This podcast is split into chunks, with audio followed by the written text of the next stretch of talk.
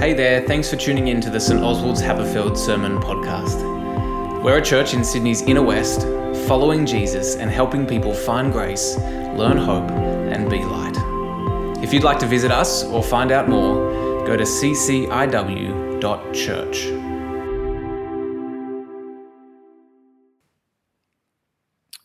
The same day, some Sadducees came to him, saying, There is no resurrection. And they asked him a question, saying, Teacher, Moses said, If a man dies childless, his brother shall marry the widow and raise up children for his brother. Now, there are seven brothers among us. The first married and died childless, leaving the widow to his brother. The second did the same, so also the third, down to the seventh. Last of all, the woman herself died. In the resurrection, then, whose wife of the seven will she be? For all of them had married her. Jesus answered them, You are wrong, because you know neither the scriptures nor the power of God. For in the resurrection, they neither marry nor are given in marriage, but are, but are like angels in heaven. And as for the resurrection of the dead, have you not read what was said to you by God? I am the God of Abraham, the God of Isaac, and the God of Jacob. He is God not of the living, not of the dead, but of the living. And when the crowd heard this, they were astounded at his teaching. My son Jasper turned five this week, and uh, it prompted a little bit of reflection from me, a little bit of introspection uh, both about the fact that we'd um, I've now been a parent for half a decade, which just seems hard to believe, and also for more than a quarter of his life before he becomes an adult.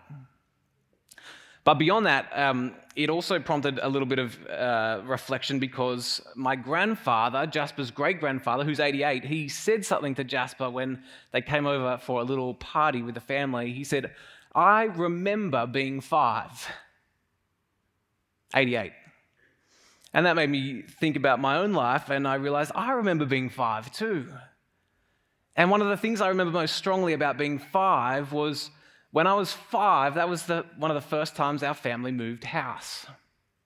We'd actually moved house when I was one as well, but I didn't remember that one. This was the first time I was conscious of, and we were moving far enough away that I was going to have to say goodbye to friends, other friends that I'd made at preschool and at church, and people that I was anticipating going to school with, people that, because I had no other kids, I had no sort of mental map for this, I just imagined would be in my life forever. And my parents tried to help me see that I'd make new friends and there'd be good things about a new house and a new area and all of those sorts of things. But it was just unknown to me and unfamiliar. Maybe you've had an experience like this. I couldn't imagine it. And what I was leaving seemed like it was so much real and important, more real and important. How do you imagine the unimaginable? That's one of the questions that stands behind in the background of this interaction between Jesus and some Sadducees in the last days before his death. How do you make sense of life after death? Is there a life beyond this time and space lifespan? And if there is an afterlife, what will it be like? Conversations about the afterlife seem a little bit weird in a post Christian secular context like ours. You read anything in the public sphere, and it seems like uh, the secular world around us scoffs at Christian beliefs about resurrection and the new creation. That said, research tells us that uh, Aussies are uh, more open to the idea of life after death than we probably imagine. One study conducted just a couple of years ago by McCrindle with the Centre for Public Christianity showed that 59% of Australians still believe in life after death. And amongst young people aged 18 to 26, the group you might expect to be least uh, open to the idea, 48% of people stated they believed in life after death, and another 28% were open to the possibility. Of course, if you press people on what that life after death might look like, most have zero idea. It's like there's a door, and behind it stands the secrets to life after death, but it's inaccessible to us. We can't open it, we can't access it. It remains forever out of reach. It's like trying to imagine the unimaginable. But Jesus, in this passage, shows us what's on the other side of the door. And what he shows us is profound and a little bit confusing, but ultimately incredibly beautiful. And so we're going to open it up this morning and we're going to look at the question that Jesus is asked and his answer in two parts the argument from the scriptures and the reality of God's power. So, firstly, the question. It's the same day, if you've been with us the last few weeks here at church, that Jesus has been asked some other questions by those who want to put him to the test. The Pharisees and the Herodians, they'd been with him earlier that morning and they'd asked him a question about whether it was right to pay the poll tax to Caesar. And Jesus has answered, and they'd gone away with their tail between their legs. And now some Sadducees had come to ask him a different kind of question. And the Sadducees, they were a politically powerful group. Most of the temple leadership in Jerusalem belonged to the Sadducees. They were the keep things as they are group within Judaism. The kind of people who said, if it ain't broke, don't fix it, even though things were 100% broke. And the reason that they didn't want to change things was because they had power in the status quo. It worked for them. And we all know that when the system serves somebody, they tend not to think that the system needs changing. But what this means is the Sadducees, it's just good to know this, were quite different from the Pharisees that we hear a lot more about in our Gospels. The Pharisees were what you might call the conservative moralists. They appealed to ordinary Jews, and they had more influence outside Jerusalem than they did inside Jerusalem. And most of the ministry that Jesus has been doing, he's done outside of Jerusalem in the region of Galilee which is why most of the arguments that he's had in the gospel have been with Pharisees, not with Sadducees.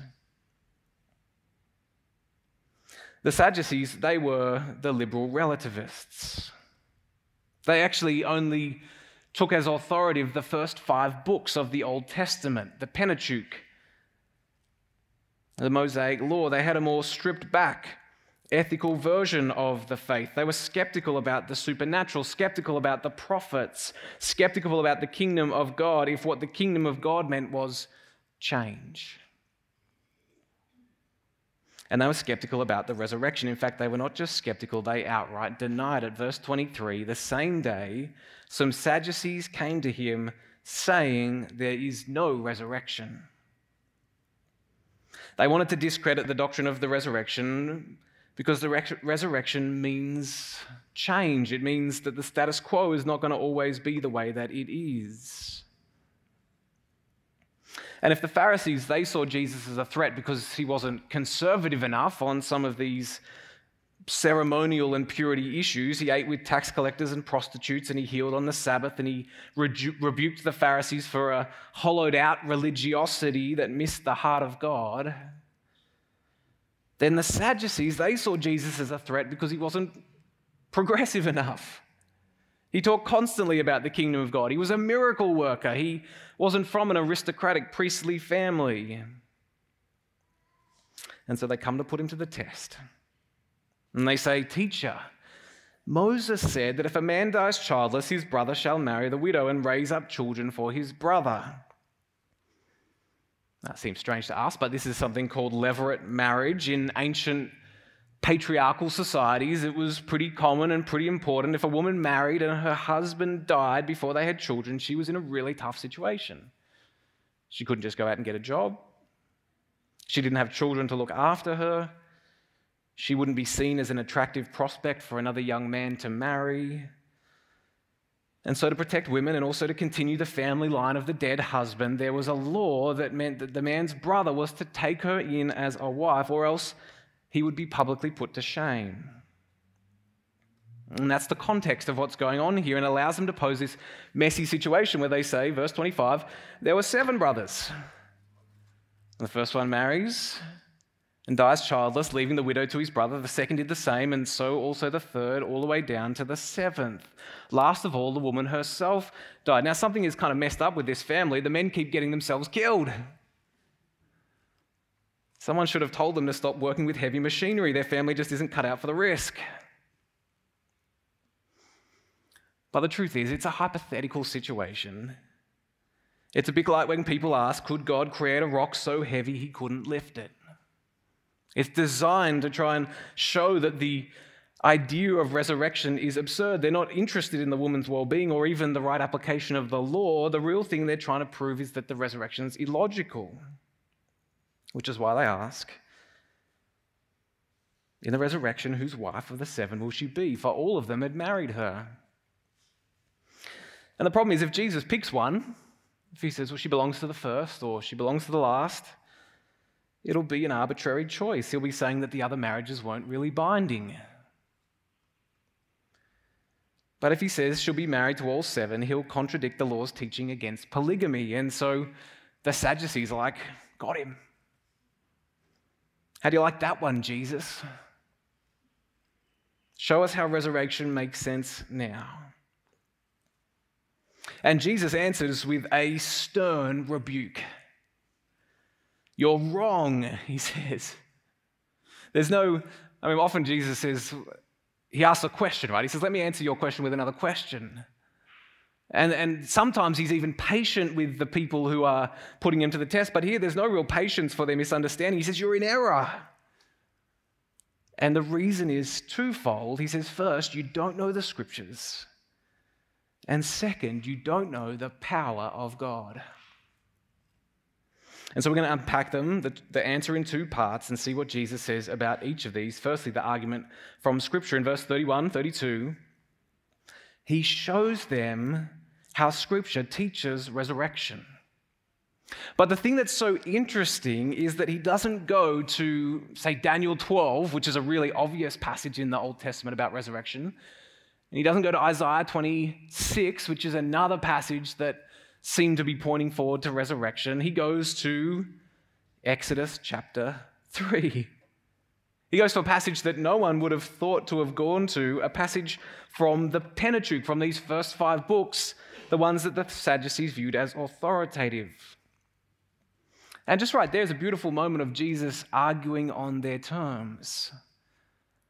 He says, You want to talk about Moses? Okay, let's talk about Moses. Remember that moment when God appears to Moses out of a burning bush? Remember when he tells him to go to Egypt and to lead the Israelites out of slavery so that they can worship God freely? Who does he reveal himself to be?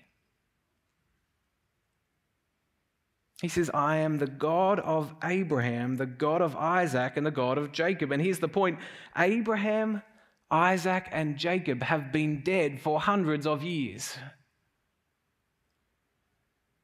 But God doesn't say, I was the God of Abraham, the God of Isaac, and the God of Jacob. He says, I am their God. It's present tense. He speaks about his covenant relationship with them in the present tense. And it's not the only radical thing about them. He identifies himself to Moses and the Israelites by his relationship to their forefathers. You don't just do that of anybody, it's a relationship of intimacy. Abraham, Isaac, and Jacob, they could say, He's my God. And God could say of them, My people. At one point, when she was younger, Sophia Moffat uh, here at church, she used to call me Jasper's daddy. And Matt and Allison would say to her sometimes, What's his name, Sophia? Because her tendency was to identify me through the relationship that she had with my son. And what God's saying here is, I don't have a problem with being known as Abraham's God, Isaac's God, and Jacob's God. He's absolutely content with that. And here's why that matters because when God decides to enter that kind of closeness and intimacy of relationship, when he loves a person like that, well, that kind of relationship can never go into the past tense. He says, I am the God of Abraham. I set my covenant love upon him. I made promises to him, and I intend to fulfill them. Now, think about it this way if you love somebody, the last thing that you want to do is to talk about that relationship as if it's in the past tense. I had a friend. I had a daughter. I had a spouse.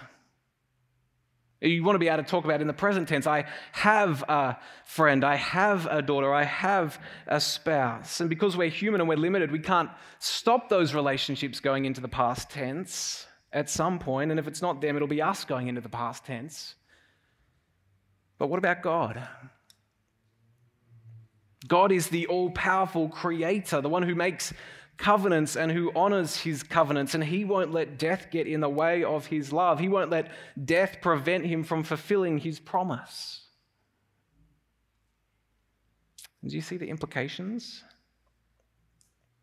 What Jesus is saying is that the resurrection is the necessary outworking of God's character and of his promises. It's not just an argument based on grammatical grounds, it's an argument based on the character and power of God. He's the God of the living, not the God of the dead. And so Abraham and Isaac and Jacob must be alive to God even though they have died because the fulfillment of his promises is for them too and not only for their descendants. And if they're still alive, if God cannot be God of the dead, then the resurrection isn't fanciful, it's the obvious implication. And one day, the implication of all of this is God will raise Abraham, Isaac, and Jacob, and all those whom God has set his love, so that his covenant promises towards us will not be thwarted by death. If you belong to God, if your trust and your hope is in him, he won't let his relationship with you go into the past tense either. Isn't that incredible truth? The love of God sustains you, it makes you last, even beyond suffering, even beyond death, because God is the God of the living. And in Christ, and in his death and resurrection, he has set his love upon you and me in a way that ensures that death will not be the end. He's the God of the living. Well, that's the argument from Scripture, but Jesus has another thing to say to silence the Sadducees, and this one relates to the power of God to do something new. And here we turn to verse 30, where Jesus speaks about marriage in the resurrection. See, the Sadducees, they've tried to make Jesus' belief in the resurrection foolish by posing this absurd hypothetical situation. But Jesus says, Don't you realize? In the marriage, they neither marry nor are given in marriage, but are like angels in heaven. Now, how does that sound to you? This is Jesus talking, and he's saying that there won't be marrying in heaven. It sounds like he's saying we'll all just be friends. And maybe for you that sounds like a welcome relief. But I'm guessing for many of us it doesn't fill up our heaven expectation tanks all that high. So, what's Jesus getting at here? What point is he making? Because what Jesus is promising can't be less good than our experience this side of glory. And notice that he says we'll be like angels. Not that we become angels. Don't get the idea in your head that we grow wings and float around. Not that that's a biblically accurate picture of angels anyway. The point is that we'll be like angels in that we don't marry. And the reason we won't marry is because we won't die. And if we won't die, then we won't need to procreate. You see the logic there? There's a few steps going on. Resurrection won't mean resuscitation, just being brought back to this life where death always haunts life. No, resurrection will mean going out the other side of death into a deathless world. And angels, they don't need to procreate because they don't die. A levirate marriage law, it was instituted to cope with the fact that people die, but where there's no death, there's no need for remarriage, and there's no need for marriage to even fulfill the command to be fruitful and multiply, because entry into this new creation isn't by natural birth, but by salvation, by new birth, by the Holy Spirit who makes us alive in Christ. And you say, okay, fair enough. But what about the intimacy of relationship and connection and intense love that marriage provides in its best forms? Is the experience of love less intense and satisfying in the new creation? Oh, no, I don't think so. If God is the God whose love can sustain us through death, then you can be confident that the love and intimacy of resurrection life won't be less than your experience here. The Apostle Paul writes elsewhere in the New Testament No eye has seen, no ear has heard, no mind has conceived what God has prepared for those who love him. In fact, the experience of love and intimacy that marriages enjoy this side of glory, even the closeness of sexual union that it brings in a marriage, that will be like a drop compared to the ocean of intimacy that you will experience with God and one another in the resurrection. That's the promise. That's the power of God. Not less intimacy, but more. Not less closeness, but much more. Jonathan Edwards, a American preacher from the 18th century, had an incredible impact. He uh, said this in a sermon. He said, To go to heaven fully, to enjoy God there, is infinitely better than the most pleasant accommodations here. Fathers and mothers, husbands, wives, children, or the company of earthly friends are but shadows but the enjoyment of God is the substance. They are but scattered beams, but God is the sun. These are but drops, but God is the ocean. Good things, yes. Good things to be enjoyed, yes. But compared to the new creation, that experience will be much more See, our God is the God who saves the best wine until last. Remember that story of Jesus at the wedding of Cana? And heaven will far outstrip our earthly experience. Teresa of Avila famously said, In the light of heaven, the worst suffering on earth will seem like one night in a bad hotel. But the resurrection will outstrip not just the bad and the hard parts of life, even the good things about this life. Even the best friendships and marriages are just a foretaste of what community and relationships are like with God and with one another in the kingdom of God. And so, where does all this land us? Well, here's one practical way let resurrection hope shape the things that you prioritize today. Marriage and children and biological family are good things in this life, gifts to be enjoyed by a loving Heavenly Father, but they're not ultimate things. And in the new creation, we will be united to one another, not sexually or biologically, but by a love that transcends them.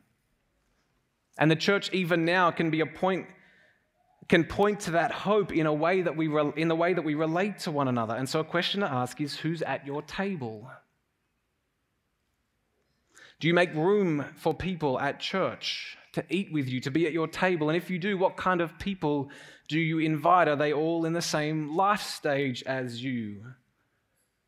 Do their nuclear families look similar to yours? Or are you inviting single people and married people and people with children and divorced people and those whose children have grown up and moved out of home? One of the concessions that we made in the makeup of our gospel communities here at St. Oswald's is to start parent friendly groups. We've, on the whole, tried to make our GCs quite diverse in age and stage, but we've created parent friendly, more narrow demographic groups because, well, not because we want our families just to hang out with each other, but because we wanted to make it possible for both parents to participate in the life of a GC. But one of the possible temptations of that is that you fall into the step with your people, and it means that there needs to be an intentionality, particularly around Sundays and in other contexts, to ensure that we're reflecting the spiritual family we are in Christ. And I think parents of young kids, we, we have an opportunity to lead the way in this. Now, maybe the reason that you're not more, they have more people around your table is because literally you don't have a dining table or your apartment is too small. That's okay. There are creative ways to host and spend time with people that are outside your stage, meet someone and their kids at a park, or suggest to someone with more space that you'd love to help them with the task of cooking and hosting. Maybe one problem is you just don't have contact details for people. Ask them, get their number. Figure out a way that you can be in touch so it doesn't have to just be a case that the only time you rub shoulders is on a Sunday morning. And we could say a lot more about this, but we're out of time. What Jesus is teaching us here is that what's about what's behind the door is that resurrection life and the intimacy of relationship with Him and with each other will be so rich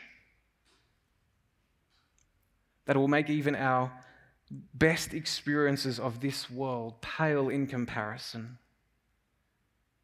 And because God has set his covenant love upon you in Christ, your future is guaranteed. Your resurrection life is guaranteed. And as we relate to each other now, we have opportunities to live out something of that resurrection life in how we love and relate to one another as a community of God's people. Let's pray. Father, we thank you for the word that you give us in the gospel of your Son.